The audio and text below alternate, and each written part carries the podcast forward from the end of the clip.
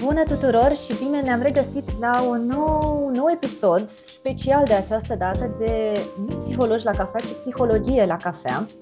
Astăzi avem o invitată specială, căruia îi păstrăm confidențialitatea, dar căruia îi mulțumesc foarte, foarte mult că a acceptat invitația. Bună și bine ai venit! Bună, Cristina! Mulțumesc și eu pentru invitație și pentru că m-ai făcut să mă simt suficient de safe ca să fiu aici.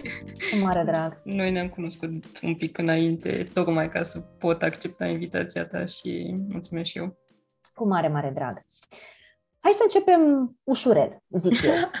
și okay. pentru că toți suntem la psihologie, la cafea, uite, aș fi curioasă să îmi spui și mie și să, ne, să le spui și ascultătorilor noștri ce înseamnă pentru tine terapia, psihologia, cum le percepi, cum se văd de la tine. Păi acum ce înseamnă pentru mine terapia? Că evident a însemnat lucruri diferite, momente diferite din viața mea. O am ajuns să o văd ca pe o resursă, ca pe un fel de strategie. De fapt, cred că cuvântul cel mai bun e o scurtătură pe care o folosesc pentru dezvoltarea mea personală în prezent. Cam asta ar fi rezumat. Ok, m-ai făcut curioasă acum. Eu asociez foarte mult psihologia și psihoterapia cu dezvoltarea personală uh-huh. și le văd cumva ca fiind unul și același lucru, cumva, sau cel puțin depinzând unul de celălalt. Cum vezi tu?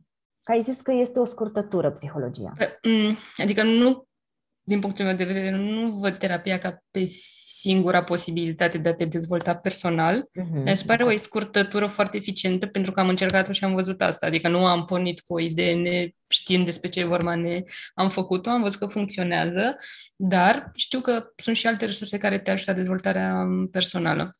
Și îmi imaginez că la un moment dat în viață, trecând prin experiențe de tot felul, cunoscând oameni de tot felul, cunoscându-te sau încercând să te cunoști pe tine, ajungi la un moment dat la un fel de progresiv, la un fel de înțelepciune între ghilimele pe care o văd tot ca pe o dezvoltare personală. Corect. Și de asta că prin terapie eu o văd scurtătură, pentru că practic îți scurtează procesul ăsta, fiind în compania cuiva care se pricepe, na, lucrând intenționat la chestii pe care vrei să le schimbi, adică în sensul ăsta scurtătură e mai concentrată, ca să zic așa, Am ceva înțeles. ce poate s-ar întâmpla oricum natural pe parcursul vieții. Am înțeles, da, și are sens și sunt perfect de acord cu tine că, într-adevăr, terapia nu este singura modalitate de a te cunoaște și de a te dezvolta. Uh-huh. Există o grămadă de alte resurse, gen dansul sau actoria sau mhm, pictura uh-huh, sau uh-huh. orice alt, inclusiv lucrat pământul.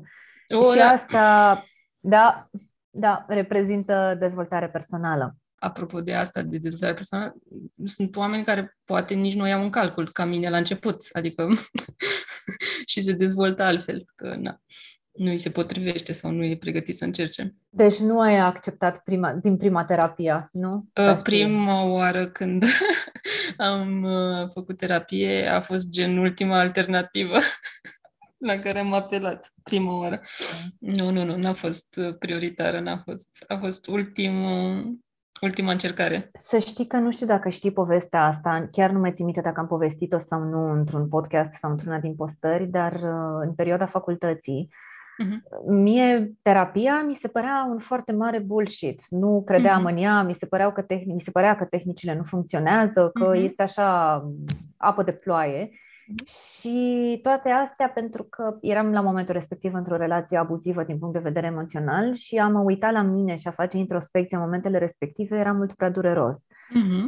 Așa că eu am ajuns în terapie undeva 8 ani mai târziu, cred, când uh, am fost client în terapie, un an jumate spre doi, dacă nu mă înșel, și după aia am început și formarea în psihoterapie. Deci, uh, cum da, se schimbă da, da. lucrurile? Eu te înțeleg, te înțeleg. Ți-am zis, una la mână eu chiar aveam credința aia, știi, dobândită că dacă mergi la psiholog sau psihiatru, e ceva total în neregulă cu tine, de la, începând de la nebunie încolo. adică prima oară când am, am epuizat tot ce știam eu că ar putea merge, că m-ar putea ajuta și am zis ok, merg la psiholog pentru că asta e, sunt suficient de disperată să merg la psiholog deja mă dusesem după ce mă automedicasem singură, deja aveam în cap un diagnostic pe care mi fusese sigur, adică eram cel puțin schizofrenă în mintea mea. Adică a fost un proces foarte, foarte complicat și din fericire, repet, am fost suficient de disperată încât să încerc și terapia, pentru că încercând-o, mi-am dat seama despre ce e vorba de fapt și că funcționează și na, a doua oară mi-a fost mai ușor, am luat un calcul mult mai repede când am avut nevoie. Uite, acum, pentru că tot ai menționat că te-a ajutat prima dată când ai fost, uh-huh. ce te-a ajutat în mod special? Care au fost lucrurile care au funcționat cel mai bine? Prima oară când am mers, um, aveam o nevoie foarte specifică, pentru că aveam o perioadă foarte complicată în viața mea, în care aveam și evenimente externe grele, inclusiv moartea cuiva din familie, inclusiv un diagnostic cronic, uh, o boală cronică tocmai anunțată. Erau și chestii, evenimente majore, dar venea și pe un fond dintre ăsta în care eu nu eram ok. Și am început să fac în perioada respectivă atacuri de panică din ce în ce mai des, din ce în ce mai intense, până când am început să le am în somn, în fiecare noapte și, wow. evident, calitatea vieții mele s-a degradat drastic și plecând de la nevoia asta, nevoia de a dormi, nevoia de a fi prezent în viața mea, am lucrat specific pe atacurile de panică, pe anxietatea asta. Și am ajuns să nu le mai am. Dar nu m-am dus m-am dus efectiv setată, trebuie să rezolv chestia asta, nu m-am dus să vorbesc despre sensul vieții și alte lucruri și pornind de aici, cu lucru, cu temele și așa mai departe, expunere, Uh, văzând că am încetat să am atacuri de panică, a fost pentru mine wow, adică mi-a explodat mintea. Nu, efectiv, nu acordam atâta încredere în, în eficiența unei terapii că poate ajuta.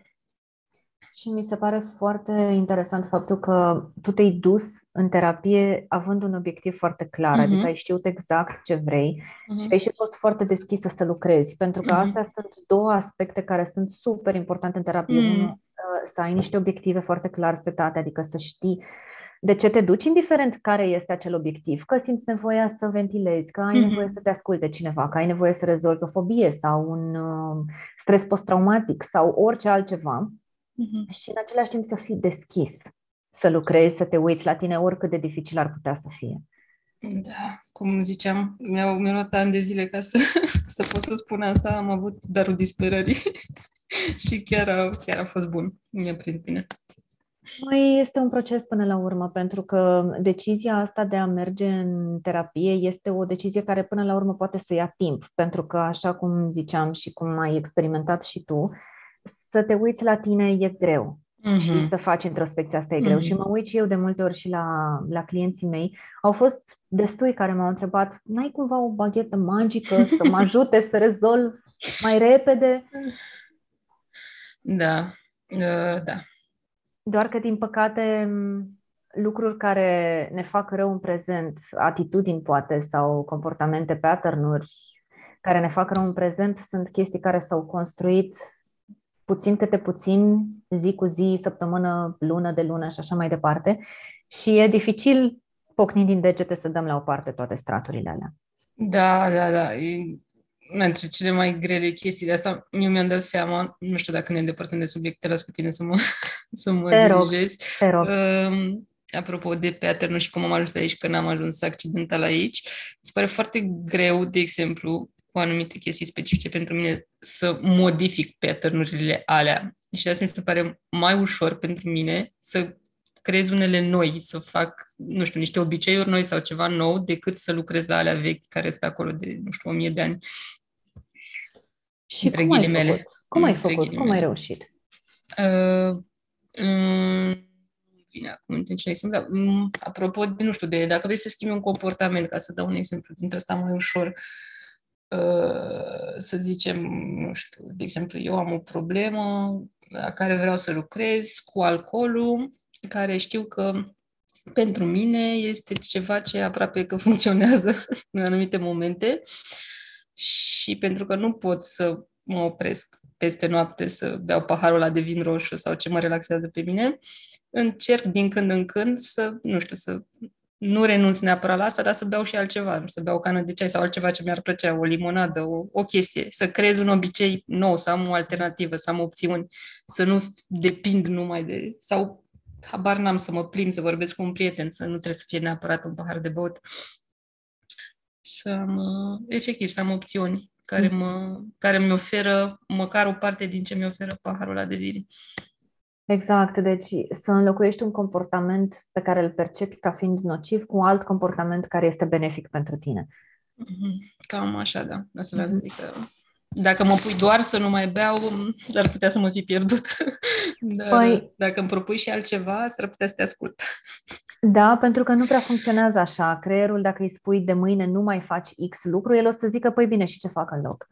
Uh, atunci, exact, cam asta e. Da. da, și atunci este normal să ai nevoie să înlocuiești comportamentul ăla cu altceva. Uh-huh, și, uh-huh. evident, este ok să nu funcționeze din prima lucru cu care ai înlocuit comportamentul inițial sau să nu funcționeze deloc și să fie nevoie să cauți altceva. Dar este ok pentru că asta te ajută la o mai bună explorare și să-ți dai seama ce este acel lucru care ți se potrivește. Mm-hmm. Mm-hmm. E, dacă vrei, ca o dietă. Că da. nu, da. o dietă, aceeași dietă nu se potrivește tuturor. Da, exact. Și gustul, etc. Da, e mai complicat. Trebuie să testezi, îmi imaginez. Exact. Și uh, menționai că terapia a fost last resort, a fost ultimul lucru la care ai uh, recurs. Da, prima Cum oară, de? da. Cum de? Cum de? Uh, păi, pe de o parte că um, pentru mine chestia importantă e că aveam, aveam, nu aveam de fapt lipsa educației psihoemoționale, deci nu aveam niciun fel de educație, adică nu era uh, ca restul durerilor pe care le știam eu, nu știu, cea mai comună ar fi durerea de dinte, te duci la dentist și așa mai departe. Pe asta le știe oricine. Uh-huh. Deci nu aveam educația asta în momentul în care ai o perioadă de anxietate, de depresie, de, depinde ce provocare ai în momentul respectiv, că poți apela la un psiholog. Deci asta, nu, asta mi-a lipsit și pe deasupra era și eticheta aia și ideile alea preconcepute și judecata de pe care am vorbit mai devreme că dacă apelezi la un psiholog, ești nebun. Uh, Uh, așa, ceea ce se potrivea de mine cu schizofrenia mea. Asta ca să fac o glumă. Și um, nu, nu înțelegeam cum, efectiv, aveam un blocaj, nu înțelegeam cum funcționează, cum ar putea funcționa, pentru că nu aveam informația respectivă, nu mi s-a explicat niciodată, nu am niciodată curiozitatea să văd despre ce e vorba în psihologie, în terapie.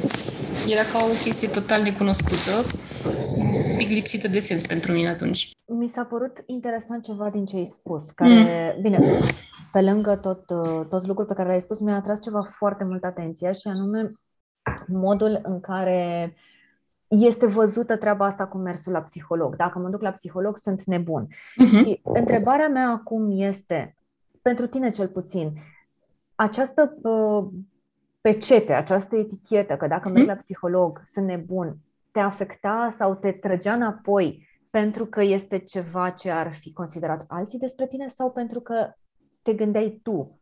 Întotdeauna că... e vorba despre părerea celorlalți despre mine. La bine. Adică. Ok. Și cum ai reușit să treci peste? Păi, cum ziceam, rămăsesem fără alternative, nu mi era bine deloc și na, asta a făcut să pornesc și pe calea asta, să încerc să văd despre ce e vorba. Uh, evident că mi-era foarte rușine să spun că merg la psiholog. Nu știau, aproape nimeni nu știa de fapt despre asta, până să am curajul să spun că merg la psiholog. Mi-a fost alt drum, altă poveste. Și, efectiv, da, aveam, vreau să fiu mai bine. De asta am reușit să trec peste eticheta asta de nebun și, până la urmă, și, la, și dacă aș fi fost nebună, măcar să, na, să văd despre ce e vorba. Corect. Iar până la urmă au aflat prietenii? că ai mers? Da, da, da, au aflat, au aflat. Și cum a fost? Cum te așteptai sau mult mai bine? Mult mai bine. Întotdeauna realitatea e mult mai bună decât cea din capul meu.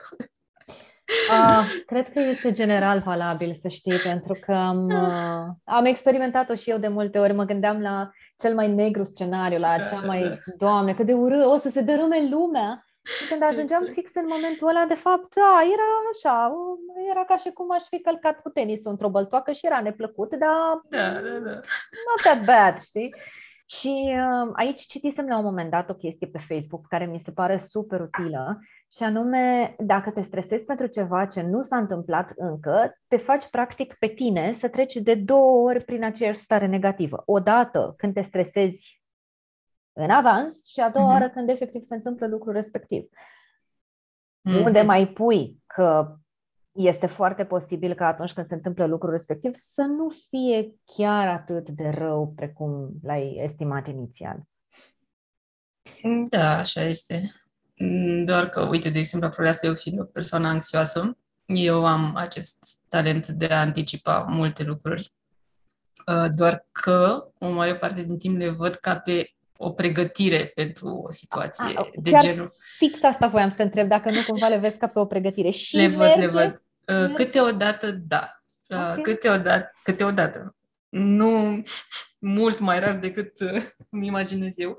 Uh, ce, ce a funcționat la locul de muncă, dar că e cu totul altceva, în anumite situații care ar putea să fie stresante, să-mi imaginez ce pași aș urma, pentru că în momentul în care mi se întâmplă, am trecut deja imaginar prin asta. Dar um, și mi-a folosit. Dar, repet, a fost mult mai rar decât, decât speram eu. Da, doar că asta este o diferență. Și mm. uh, aici chiar aș vrea să punctez un pic diferența asta.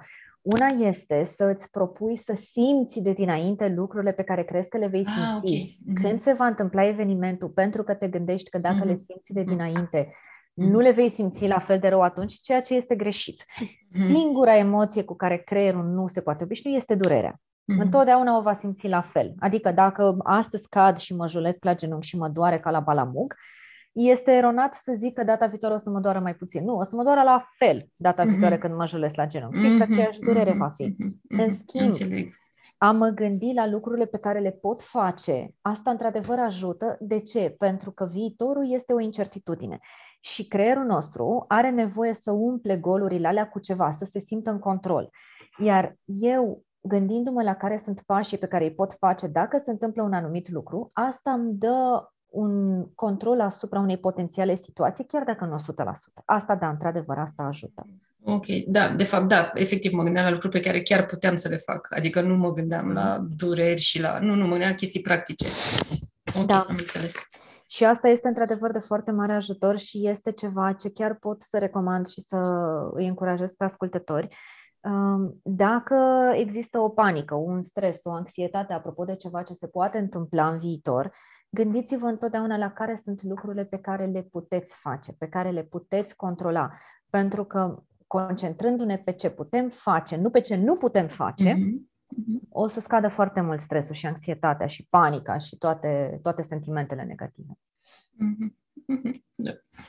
Înțeleg. Și um, menționasei tu Cred că menționase acum, nu, chiar nu vreau știu, să... Știu. Că Spune. Nu, nu mai știu exact. În, că a fost atins punctul ăsta, dar nu mai știu exact în ce formă. Mm.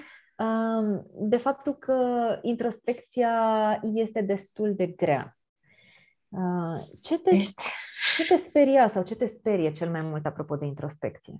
Păi, prima pentru mine întotdeauna e durerea pe care, o, care mă izbește de fiecare dată când încerc să mă uit în interior intensitatea durerii, pe care probabil îmi imaginez că am tot reprimat-o, habar n-am și mă izbește.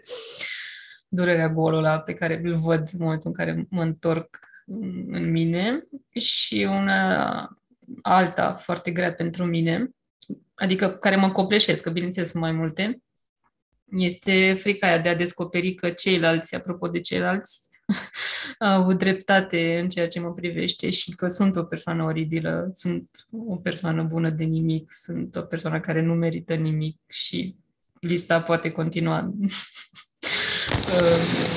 pe tema asta. Astea, astea sunt um, provocările mele în introspecție. Și cum ai gestionat introspecția până acum, având în vedere aceste temeri? Păi uh, am învățat cu timpul să o titrez, adică dacă simt că mă duc acolo și că durerea e prea intensă, nu stau acolo, nu, e ok, e, nu rămân prea mult. Sau am învățat să, apropo de terapie, am învățat, da, pot să zic așa, să nu mă duc singură. Uh, adică, nu știu, ultima oară când a fost introspecția asta ghidată spre o perioadă foarte grea din copilăria mea, Uh, când psihologul meu mi-a propus exercițiul respectiv să mă duc acolo, eu i-am răspuns, mă duc, dar nu singură. și a venit cu mine, ca să zic așa, nu știu cum să explic. Deci, practic, fost... am avut nevoie da, de cineva. Ok, a fost ca o imagerie în care te-a exact. imaginea? Mm-hmm. Așa okay. a fost exercițiul, da. Ok. Și acum, în prezent, când ai nevoie să mai faci ceva singură, aparent singură, cum mm-hmm. faci? Cine te însoțește? Uh, eu. Okay. Plecând de la exercițiile pe care le-am făcut cu, cu el, am înțeles că și eu adultă pot să fac lucruri, deși nu credeam că sunt în stare. Uh, da, eu, persoana adultă care poate să fie azi blândă cu mine și poate să meargă ea din când în când cu mine. Oh, ce frumos! Deci, practic, ce spui tu este că copilul din tine a avut nevoie să depășească anumite momente grele și a avut nevoie să-l însoțească un adult în care are încredere, mm-hmm. iar între timp ai învățat tu ca adult să faci lucrul ăsta pentru copilul tău interior. Învățat eu ca adult, da, că pot să fac asta mm-hmm. și cred că am învățat și eu ca copil, pentru că și asta a fost o problemă cu mine, să am încredere în mine ca adult. Adică trecut prin mai multe exerciții, nu pot să rezum aici, e complicat, dar aveam două probleme. Eu ca adult să mă apropii de copil, să mă duc la el și copilul să mă accepte, să mă primească și să, na, să nu fie frică de mine sau să aibă încredere în mine. Au fost așa două părți. Și este minunat că ai reușit să faci lucrul ăsta și că acum reușești să faci singură, să te însuțești tu pe tine. Este în curs. Mm-hmm. da, este, este. Bine, mereu o să fim work in progress, asta e mm-hmm. clar. Și uh, în continuare este destul de greu. Um, poate să fie și, am și momente în care e destul de ușor și vine natural și mă simt bine, dar sunt și momente în care încă este foarte greu. Dar uh, nu știu cum să explic. Simt că e ceva ce trebuie făcut sau simt că e ceva necesar, habar n-am, nu știu cum să explic. Mm, e ca un, cumva ca un lucru care te răcăie și pe care nu vrei să-l lași nerezolvat? Putem să zicem și așa, da. Acum, mi-ai stârnit curiozitatea cu mai multe lucruri pe care le-ai zis și ai zis că prima dată ai fost în uh, terapie pentru atacurile de panică. Da. A doua oară, cum a fost? Cum a fost a doua experiență? După ce prima mm-hmm. dată au fost foarte multe temeri, a fost teama de acea etichetă, mm-hmm. cum a fost să iei decizia a doua oară de a merge în terapie? Okay. Deci a doua oară s-a întâmplat chiar acum trei ani aproximativ deci destul de recent și oricum este continuă, adică nu s-a, nu s-a încheiat procesul ăsta. Eram uh, într-un fel de burnout, dacă vrei să folosim un termen fancy, dar de fapt eram epuizată, epuizată și într-o depresie între asta cruntă și mi-am dat seama, atunci am luat calcul, în calcul destul de repede terapia pentru că știam că funcționează și știam la ce vreau să lucrez, la la epuizarea și la blocajul ăsta în care nimic nu mai făcea sens. Deci am luat un calcul repede. Pe de altă parte, efortul pe care l-am depus a doua oră a fost să găsesc un terapeut pe care să-l consider eu ok, să, nu știu, să... N-aș, n-aș fi vrut să-l schimb sau ceva, adică aș fi vrut ca să găsesc unul cu care eu să conectez din prima și să ne apucăm de treabă. Asta am făcut research, de fapt, pe terapeut, nu pe a merge sau a nu merge la terapie a doua oră. Ok, are sens. Uh, numai că, uite, spuneai prima dată că ai avut rezultate, ai reușit să depășești atacurile de panică și a fost ok. Cum mm. de ți-ai gândit să alegi alt, alt terapeut a doua oră? Uh, pentru că nu mai aveam, nu mai reușeam să contactez pe prima, a fost simplu, adică nu, ah, okay. nu reuș- n-am mai avut posibilitatea să, să continui cu prima și a trebuit să găsesc altă persoană. Am înțeles. Ok. Și uite, acum, chiar mi-ar plăcea să împărtășești cu noi care sunt criteriile pe baza cărora îți alegi un psihoterapeut? Pentru că noi chiar am avut un episod la început de tot. Mm-hmm, da, da, da, îți alegi. Mm-hmm. Ei! uh, cu ce criterii? Păi, la, la mine a fost un research. Bineînțeles că nu am căutat cum ziceați voi să fie acreditați, ce că nu mă pricepeam la, la lucrurile astea. Uh, eu m-am întors câte prieteni, că la, știi, că la orice informație te-ai întors pe persoanele în care ai încredere. Aveam, am, de fapt, trei prieteni care mergeau fiecare la psiholog în perioada aia. Și efectiv, ce am făcut eu, am ales prietenele care sunt cel mai apropiat, apropiată ca personalitate, ca nevoi, ca dificultățile prin care treceam în același timp. Nu știu, am avut și o sincronizare de genul. Uh, și am ales-o pe ea, de fapt, gândindu-mă, uite, eu am cele mai multe lucruri în comun, mm, dificultăți în perioada asta cu ea, ea merge la psihologul ăsta deci, și o ajută, deci aș putea să încerc și eu. Am plecat pornind de la relația de încredere cu prietena mea ca să ajung la terapeutul ei, de fapt. Și a funcționat lucrul ăsta pentru tine. Da, da, da. A rămas acolo. Mă bucur. Mă Mulțumesc. Bucur. Uite, știi ce mă gândesc? Să-ți mm. dau microfonul ție și să mă adică? întreb tu, ah, să mă întreb tu pe mine ce simți nevoia să mă întreb. Că eu mi-am, mi-am tot satisfăcut curiozitatea. Am înțeles. Uh, și poate să fie orice care, nu știu, care îți vine în minte și care poate fi și legat, știu și eu, de experiența mea personală, dacă ai vreo curiozitate, uh-huh. sau de orice altă curiozitate ai mai avea tu. Mm-hmm. Uh, de tine ca terapeut. Um, de eu, de exemplu, sunt... Așa. Da, mă rog, o să încep asta că am rămas setată pe treaba asta cu terapeutul. Te rog. Uh, dacă voi, înainte să oferiți, nu știu, suportul ăsta de care avem noi restul nevoie, sau noi oamenii nevoie, că presupun că și voi aveți, uh, voi lucrați, de exemplu, la lucrurile complicate pentru voi, cum noi lucrăm la lucrurile complicate pentru noi, tocmai ca să nu le aduceți și voi în terapie, uh-huh. să nu iasă, nu știu, să nu iasă... Da. da.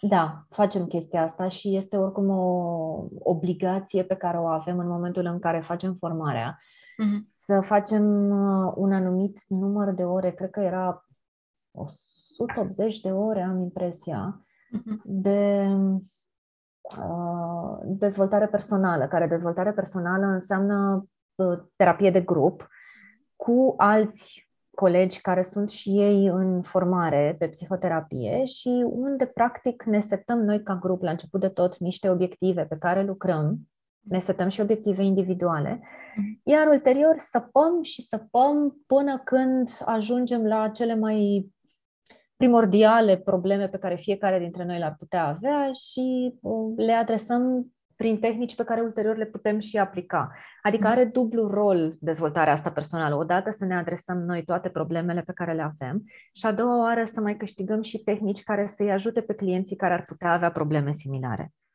Pentru că, uite, asta era una dintre fricile mele, adică la cine apelez? Dacă omul ăla, nu știu, nu și-a rezolvat propriile probleme și vine și, nu știu, vrea să mă salveze pe mine de la nu știu ce, adică asta era una din fricile mele.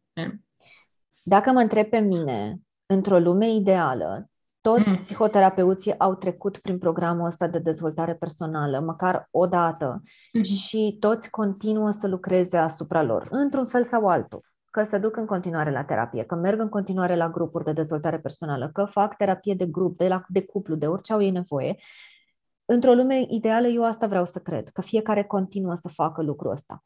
Acum, eu nu i-am întrebat pe toți să fac treaba asta, dar vreau să cred că da. Și atunci o să profit de faptul că tu, tu chiar ai jobul ăsta de a, de a ajuta oamenii ce resurse le propui clienților tăi, deprimați, care nu mai văd sensul vieții, care, nu știu, nu mai au un scop în prezent? Ce le propune să deblocheze? În primul rând, le pun întrebarea dacă simt că este momentul să înceapă să lucreze pe chestia asta. Pentru că uneori nu doare suficient de mult încât mm-hmm. să vrem să începem să lucrăm fix atunci. Uneori avem nevoie să stăm puțin în emoția respectivă, să o trăim și să o lăsăm să se consume. Mm-hmm. E, dacă vrei, ca o furie pe care dacă nu o lași să se consume, nu poți să iei ulterior o decizie bună, sănătoasă și la rece. Mm-hmm. Mm-hmm. Și prima dată cu clienții ăștia îi întreb ce ai nevoie ai nevoie să mai stai puțin acolo, să mai trăiești un pic ceea ce ai nevoie și după aia să începi să lucrezi ceva sau ești pregătit de acum să începi să lucrezi? Când răspunsul devine da, sunt gata să încep să lucrez, atunci mă canalizez pe două chestii. Prima chestie este stima de sine, adică valoarea pe care fiecare o vede în el. Că atunci când noi nu mai vedem sensul vieții, de cele mai multe ori nu-l mai vedem pentru că avem o părere proastă despre noi. Și ca să încep să-l văd iarăși, e important să văd că am și eu o valoare, că contez, că fac și eu un bine lumii, că uh, fac o diferență prin simpla mea existență sau prin lucrurile mici pe care le fac în fiecare zi. Și pornind de la asta, sunt anumite teme pentru acasă care se dau unde pas cu pas se reiau activități pentru care mă valorizez eu pe mine. Adică, astăzi spăl o cană, Mâine uh, pun două rufe la spălat. La spălat. Poi mine iau pauză. Este ok să iau pauză și să nu mai fac absolut nimic. Peste mm-hmm. patru zile um, știu și eu îmi comand o prăjitură, pentru că nu mi-am mai permis de mult plăcerea asta. Mm-hmm. Și tot așa, până când încep din nou să fac și să fac lucruri. Pentru că ce este foarte important de reținut pe zona asta de depresie este că am nevoie să încep să fac lucruri ca să mă simt mai bine. Nu, nu va funcționa niciodată să aștept să mă simt mai bine ca să încep să fac lucruri. Mm-hmm. Mm-hmm. Trebuie să le forțez un pic. Se bate poate cap în cap dacă vrei cu primul punct, unde am nevoie să trăiesc anumite chestii, să le las să se consume și aici e nevoie de o discuție mai amplă de văzut de cât timp este omul în starea respectivă, de ce consideră că vrea să rămână în continuare acolo, ce simte că încă nu s-a consumat și așa mai departe. Uh, și pe urmă trecut în zona asta în care așa puțin câte puțin readucem activități pe care el să le facă. Astea uh-huh. sunt cele două chestii. Și a treia, al treilea lucru, uh, noi suntem ființe sociale, animale sociale, dacă vrei. Și nu prea putem, foarte, foarte rar și foarte, cu foarte mari excepții putem să trăim pentru totdeauna fără pic de societate în jurul nostru și fără pic de interacțiune. Și atunci avem nevoie de apreciere, avem nevoie de validare, avem nevoie să fim văzuți și auziți. Și ce îi rog eu pe oameni este să se ducă la apropiații lor și să ceară un feedback. Dar feedback-ul să fie targetat, nu de forma, spunem ce părere ai despre mine. Pentru că în cazul ăla, ceilalți ar putea să înceapă să zică, a, păi dar nu-ți stă bine, uite-te și tu la tine cum arăți, nu-ți stă bine părul de două luni, nu te mai duci și tu să te mai speli un pic, uh, ceea ce nu ajută pe fix nimeni, să fim serioși. Uh, feedback-ul să se ofere de forma, băi, ce-ți place la mine? Care crezi că este lucrul la care mă pricep cel mai bine? Cu ce am reușit eu să te ajut la un moment dat în viața asta? Mm. Pentru că am nevoie să văd valoare atât din perspectiva mea, cât și din perspectiva altora. Mm-hmm. Cam asta, asta ar fi așa, ăștia ar fi în linii mari cei trei pași pe care m-aș uita Am și înțeles. pe care m-aș uite. De acolo încep și continui câte un pic, câte un pic, de fapt. Da, da. Mm-hmm. Mulțumesc. Cu drag. Nu mai am întrebări. în momentul ăsta nu mai am inspirație. E ok, e ok. Uite, mai am eu o întrebare pentru tine. Ok. Care sunt resursele pe care simți că le-ai câștigat în urma, nu doar a terapiei, dar în urma dezvoltării personale? Păi, pff, una dintre resursele ce mai tare mi se pare că am fost capabilă să văd că am resurse, pentru că la început nu, nu știam că am resurse, adică nu vedeam treaba asta. Adică să vezi că ești bună la lucruri. Să... Că te pricepi. A, vrei țintit pe treaba asta să văd că sunt... Uh, păi nu, nu, nu. Că ai nu, nu, că... nu. Nu, să văd că am chestii la dispoziție care mă ajută. Pentru A, că eram okay. într-o baltă atât de mare încât eram neputință totală, nimic nu ajută, nimic nu funcționează, nimic nu merge, etc. Adică mergând la terapie am fost în stare să-mi pun niște întrebări și să, nu știu, să mă întreb stai un pic, ce m-a ajutat înainte, ce, unde mă simt sau când sau cu cine mă simt mai puțin deprimată, mai puțin stresată și de aici au venit prietenii cu zicetul de socializare. Mi-am dat seama, ok, mm. deci în prezența prietenilor, uite, mă simt, nu știu, cu 1% mai puțin uh, tristă, habar n-am. Și de aici am început să văd prietenii ca pe niște resurse sau că mă plimb în natură, că fac mișcare, ceva de genul. Dar la început, efectiv, nu eram capabilă să văd că că am resurse, efectiv. Uh-huh. Terapia e o resursă pentru mine în momentul ăsta. Um, munca, la început, ținând cont că eram în burnout, nu o vedeam așa, o vedeam doar ca pe o sursă de stres. Și recent mi-am dat seama că pot să o văd și ca pe o resursă, că nu mi oferă numai stres munca. Am hobby-uri, asta mă ajută destul de mult. Am redescoperit că îmi place foarte tare să citesc, nu mai citisem de ani de zile informația pentru mine, ar trebui să învăț să fac mult research despre ce mi se întâmplă și așa și asta m-a ajutat foarte tare. Și, da, nu mai știu. Oricum mi se par niște resurse foarte bune și în în privind așa pe ansamblu, ai cam atins toate resursele principale, adică propria mea persoană și părerea pe care o am despre mine, familia mea, prietenii mei, hobby-urile pe care le am, inclusiv munca, pentru că și aia este o resursă și mm-hmm. dacă ne place jobul pe care îl facem și ne ducem cu plăcere, este un boost de energie fantastic. Îți dai seama să petreci 8 ore pe zi făcând ce-ți place? Este minunat! Da, acum și ce-ți place. Asta zic, am ajuns să văd și, a, și lucrurile bune, să nu văd numai chestiile și banii, nu știu, la un dat pentru mine banii au fost doar o sursă de stres. În momentul ăsta pot să-i văd și pe, ca pe o chestie care mi oferă lucruri plăcute, nu știu. Zic că mi-am mi-a schimbat și felul de a vedea lucrurile, uh-huh. nu numai faptul că văd că am resurse la dispoziție.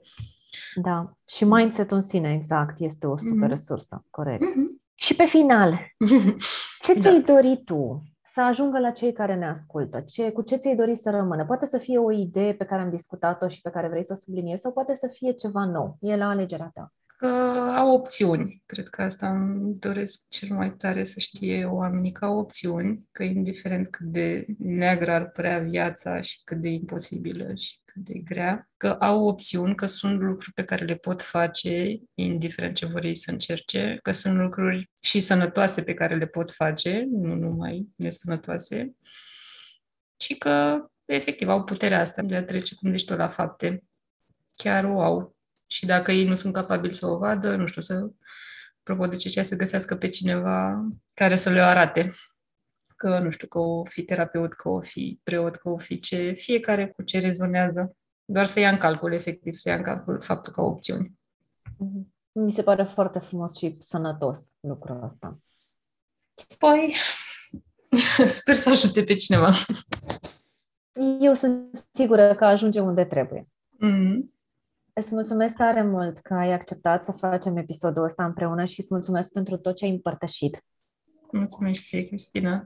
Dacă nu erai cu prezența ta, nu aș fi. nu aș fi făcut asta. Mulțumesc. Mulțumesc din suflet și uh, sper să, cine știe, poate ne mai reauzim pentru episoade viitoare hai să fie cu folos deocamdată și vedem. Eu rămân deschisă la, la propunerile tale. Am înțeles cam care e proiectul tău și deocamdată rămân ascultătoarea voastră. Mulțumim! Am multe de învățat și ne, ne auzim, nu știu, când vrei tu, când ai idei noi, sunt aici. Mulțumesc tare mult și uh, mulțumim și vouă ascultătorilor noștri și stay close pentru că vor urma cu siguranță și alte episoade. O zi bună tuturor! Zi faină! La revedere!